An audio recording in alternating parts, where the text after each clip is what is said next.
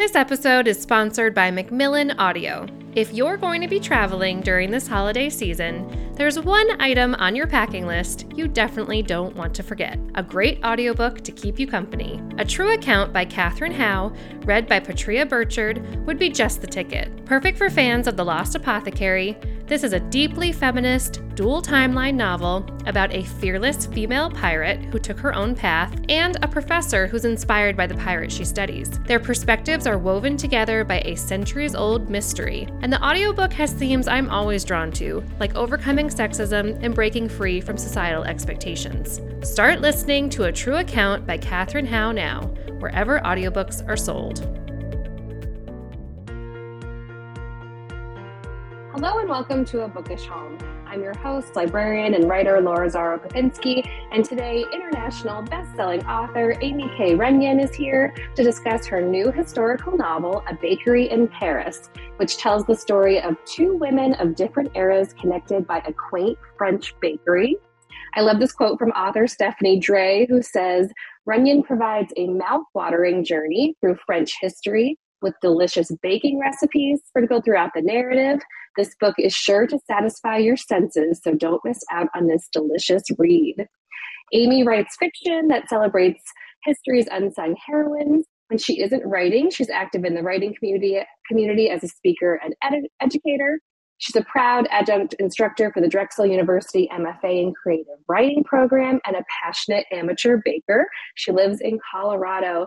Aimie, welcome to a bookish home. Congratulations on a bakery in Paris. I adored this book and have been so looking forward to getting to talk with you.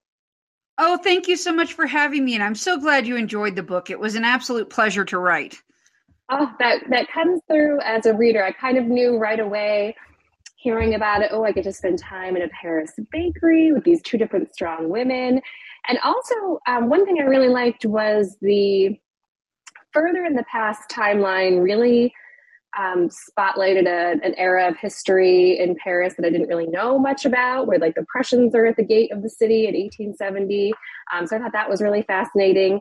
And it kind of got me wondering since we do have these two um, different timelines and sort of the bakery connecting everything, it made me wonder what was it that interested you at first in this project? Was it one of those particular characters or time periods? Did you really want to set something in a French bakery? How did it all begin? You know, it was kind of um, a compilation of several factors. I was hunting for new ideas, as one does between contracts, and I was dating a historian at the time. And um, he suggested, Well, Aimie, you've got a master's degree in French and you know French history quite well.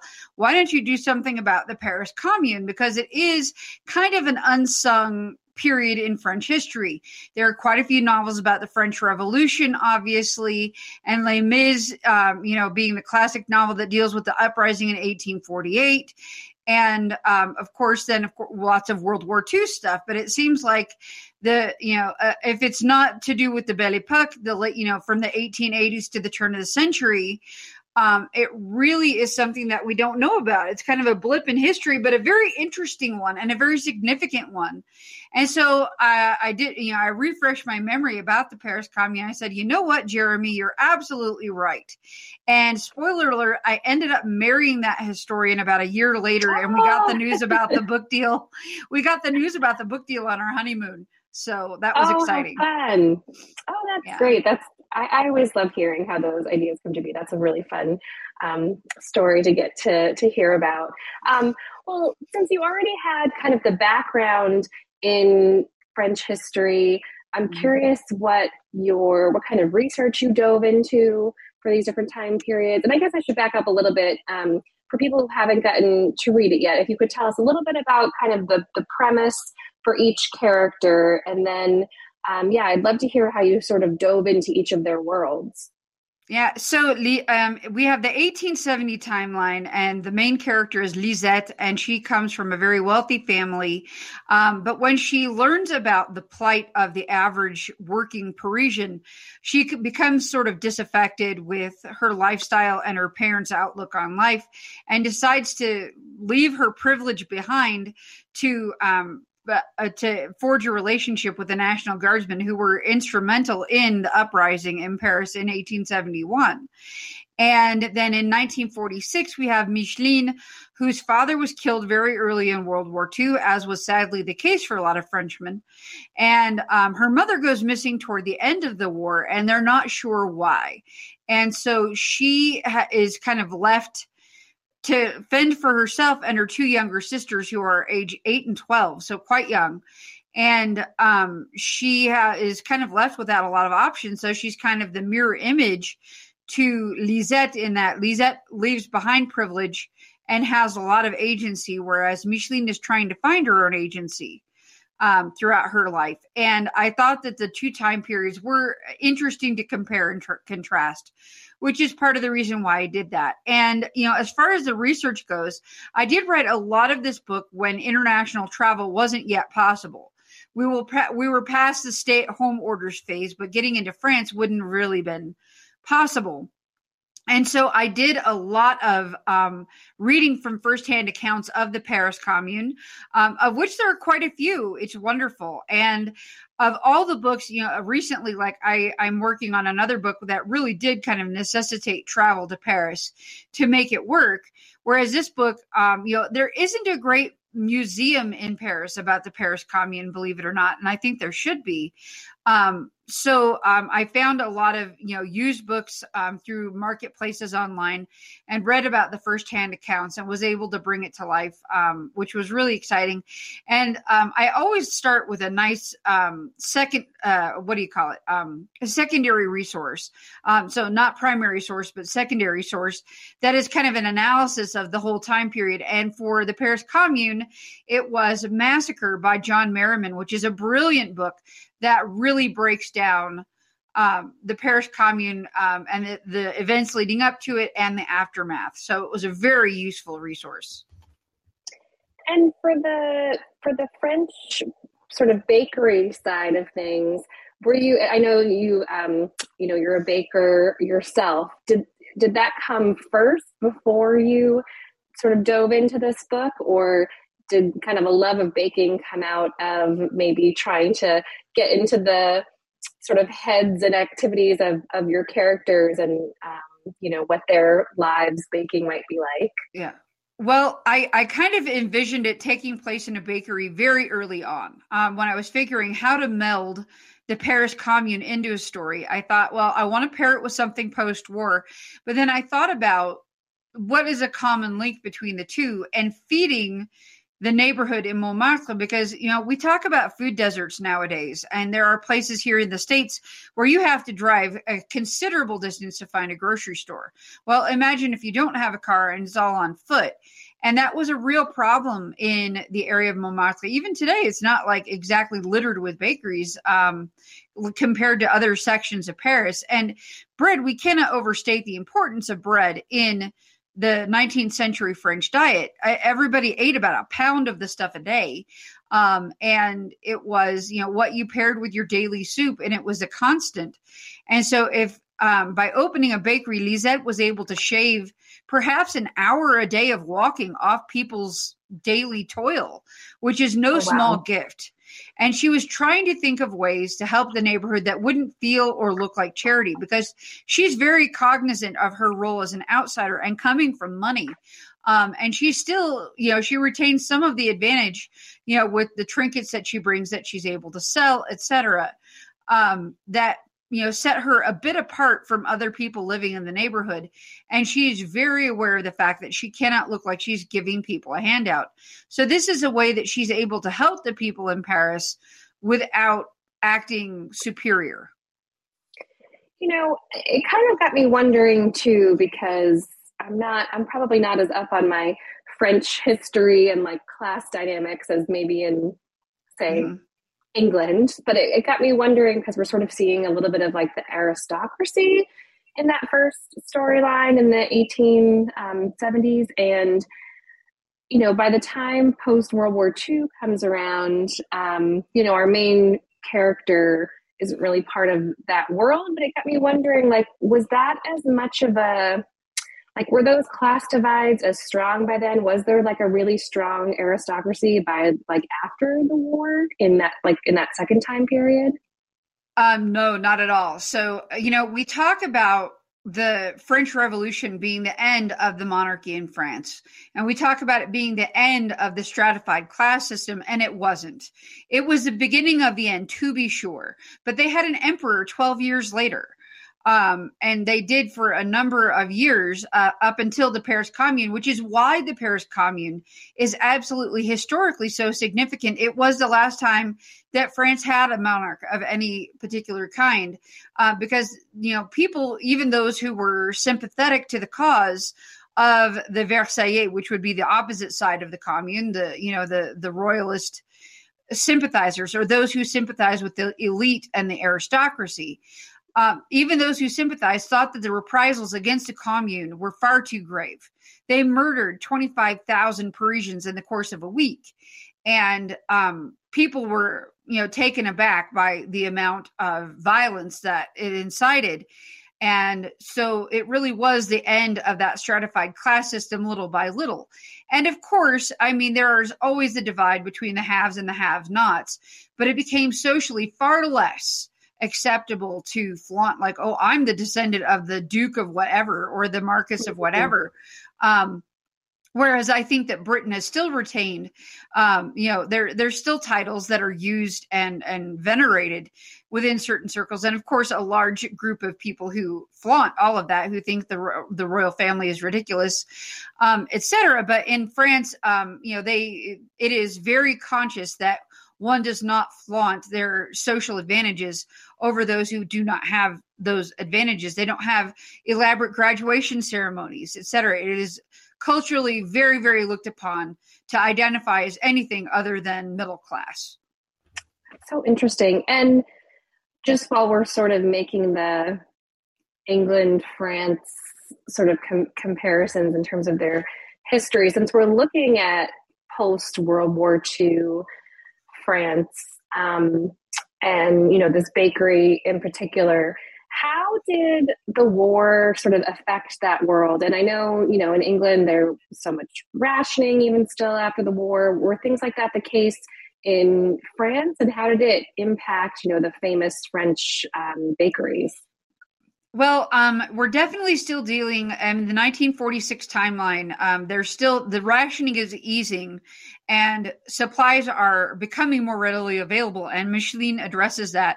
It's not like you could buy butter and sugar with reckless abandon, but there was enough to be getting on with for the first time in a long time.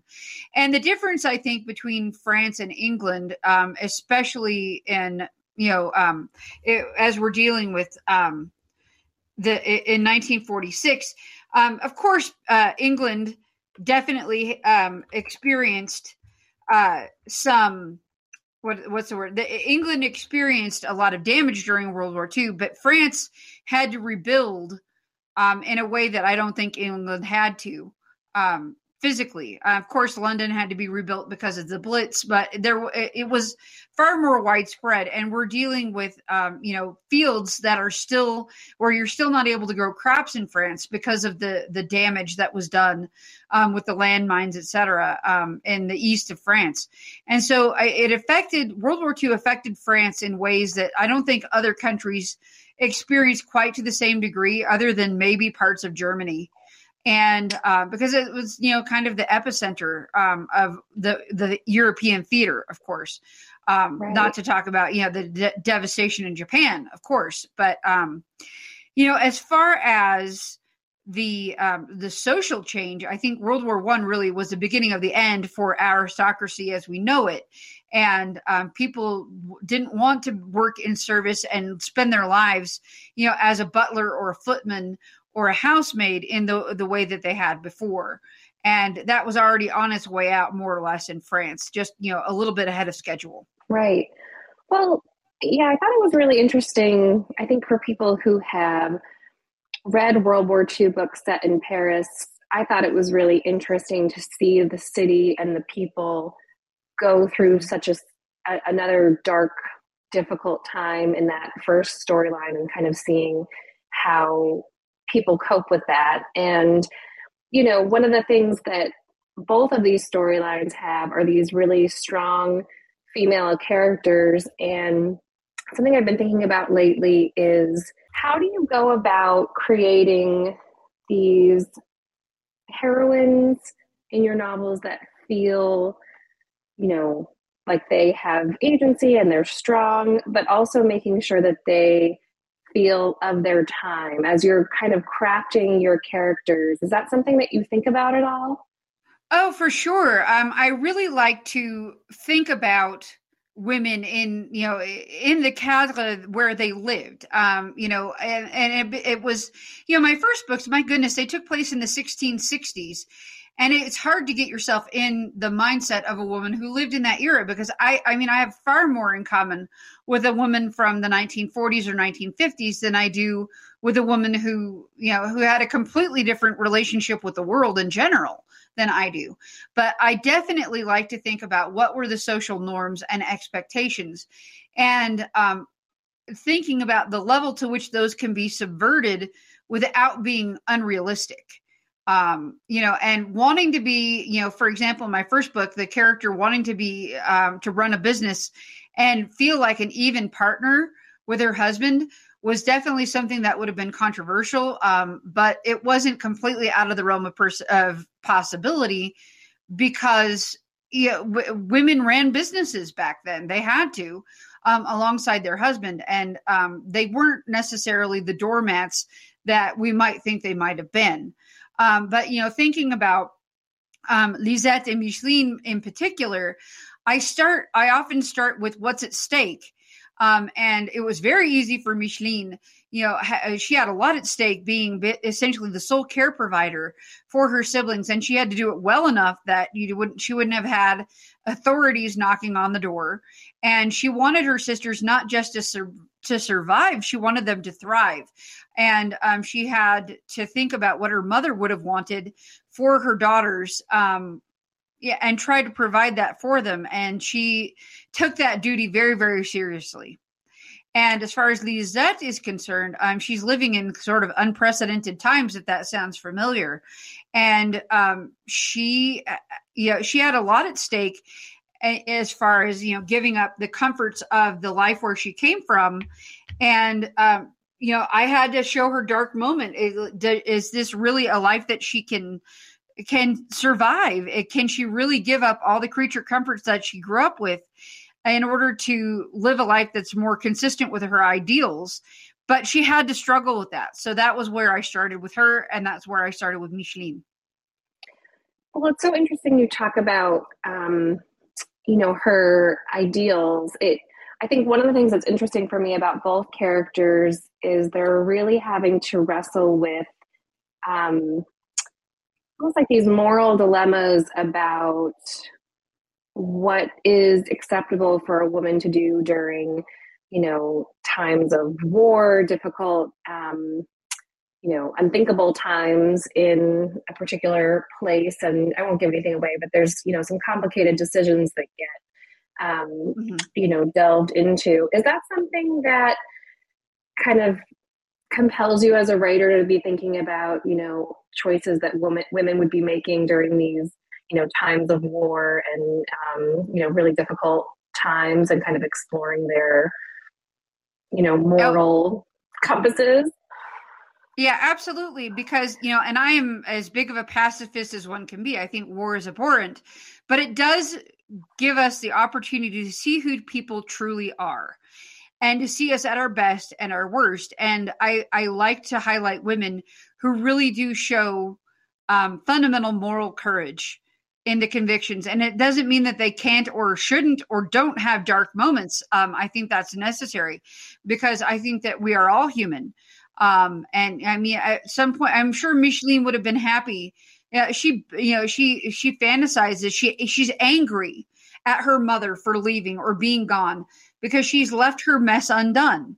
She she's left her job undone and left her left Micheline uh, in the position where she has to finish raising her sisters, and she resents that.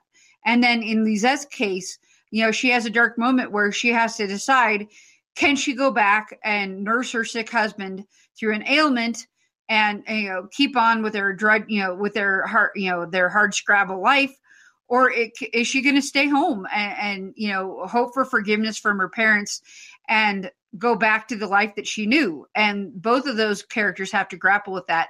And i think that that is you know part of why i do what i do is to to explore those moral dilemmas that everybody um, in those situations would be forced up against yeah i think that's fascinating i i just love kind of walking in these different characters shoes and and trying to see you know, why would you make these different choices? And, you know, thinking about what you would do if it was you and just fascinating. Um, well, of course, you know, it's funny, I'm, I'm um, we're doing this interview now and later today I'm interviewing Bryn Turnbull about the Paris deception, which also um, takes place in kind of World War II Paris. And it's just got me thinking, you know, of course I am drawn to any book set in France or Paris in particular, and I'm, I'm sure listeners probably are too. And I'm curious for you as an author, what is it about Paris that kind of appeals to you, and and why do you think it's such a, a popular destination, even as a reader? Never mind, you know, just going there in real life. Um, well, you know, I was a French major, so obviously Paris was the epicenter of the world um, as far as I was concerned growing up. And I think that it really was. It's fascinating from a historical perspective because Fran- Paris really was, you know, it t- today it's New York City. It's kind of the epicenter of the Western world, and whether or not that's shifting, I don't know. But Paris was for a long time the center of art and culture and history um, and it's a fascinating place. It's an absolutely fascinating place, and there's so much material to work with. And it's a city that is, at, for even for people who haven't traveled, it is familiar. Um, we've seen it in movies, we've seen it in literature, and so it's a place that people feel a sort of kinship with, even if they haven't been there. Um, and I, you know, I find it's, you know, every time I've gone, and I've had the wonderful opportunity to go twice in the last year. Um, so I'm extremely fortunate, I guess, year and a half now. But um, it's you know extremely fortunate to have that opportunity. But it seems like there is always just a fascinating bit of history around every corner, and um, you know as far and I'm not a huge city person, but it's one that I do feel kind of a kinship with. I feel you know a pull toward Paris, even though I'm more of a small town. I love you know, get, getting in the rental car and tutoring, tutoring around to all the funny little vill- fun little villages um, out in the countryside in Paris that are kind of um, underrepresented. And I'm actually writing a book that says play, takes place in a village in Provence that's coming out in February, and that was great fun. A great. Fun. I was just going to ask because I saw yeah. on your website that's very soon. Um, Memory of Lavender and Sage is that the title? Yes, that's right. The Memory of Lavender oh. and Sage, and it's my debut um, contemporary women's fiction. Oh, how exciting! Um, I didn't realize that, and that and that takes place in Provence. Yes, it takes place in Provence. It's a woman who's um, she loses her mother at the age of 13, and her mother was from Provence. And then after her father passes away some years later, she's given a modest inheritance, and she goes um, to explore the area where her mother grows up and learns a lot about herself and her family history and why she never felt like she felt fit in and um, you know it's an exploration of that and a, uh, you know my love letter to provence and you know it's also kind of a treatise about you know the dying village life in a lot of these countries um, yeah we have the same thing happening in the us with small towns sort of drying up um, in villages in the south of france and italy and not just the south of all of France, but um, Italy and um, Spain and Portugal. There are these, you know, thousand year old villages where there isn't an inhabitant under the age of 60 and oh, it's wow. um, yeah it's a brain drain. Everybody's leaving for the cities for jobs. And it's the end of a way of life. And so this is kind of a it deals with that um, in a small way. And it really was you know a, it was a book that you know very different from historical fiction. And discovering the meat of that book was a very different process but it was a great deal of fun as well. Oh yeah. I look forward to reading that. And Provence is high on my list. I've, I've been to Paris once, sort of doing the backpacking during college type trip, um, but I've never been, you know, outside the city or anything. And that it's high on my list. I think that would be really fun. So I'll just have to kind of live through the book when it comes out in February, and then hopefully go eventually. Um, Well, uh, one of the things I did want to also ask, um, as we have sort of been enjoying your book and now looking forward to Memory of Lavender and Sage, are there any books that you've really been enjoying lately um, in your own reading life that you'd want to recommend? Oh my gosh. So I just listened to a fabulous audiobook and I do listen to a lot of audiobooks because I uh, do a lot of nonfiction reading for um, my my own books, obviously. So to prevent eye strain, etc., um, I, I listen to a lot of audiobooks. And a recent one I absolutely loved was "Don't Forget to Write" by Sarah Goodman Confino. Oh my goodness, it was hilarious, and the narrator was fabulous. It sounded exactly like Rachel Barans- uh, Brosnahan from um, mid, from the marvelous Mrs. Maisel and Christina Baranski oh. from the Gilded Age. I, it sounded, I mean, it was like those two actors were doing the recording. It was amazing, and that was a great deal of fun. And I'm about to start start Lies and Other Love Languages by Sonali Dev, which promises to be wonderful. So those are two toward the top of my TBR. Yeah. Oh yeah, the, I'll have to definitely link to those and with the first one it's it's so true. If, if you have good narrators um, it just it makes the whole experience. So that sounds really great. And sonali dev yeah. is on my, my list. I keep seeing that book. Um, I'll have to pick that one up. So those those definitely sound. It's great. a lot of fun. It's a lot of fun, and you know, and I do think narrators are so important. And I love the work that Imani Jade Powers and Caroline Hewitt did for a bakery in Paris. And I always spend a great deal of time choosing my narrators, and I think they did a fabulous job. So if you're an audiobook listener, definitely consider um, enjoying the book in that format as well. Oh yeah. Oh, I bet this would be a really nice one to kind of immerse yourself in with um, with some good narrators. Well, I really hope that listeners go pick up a bakery in Paris.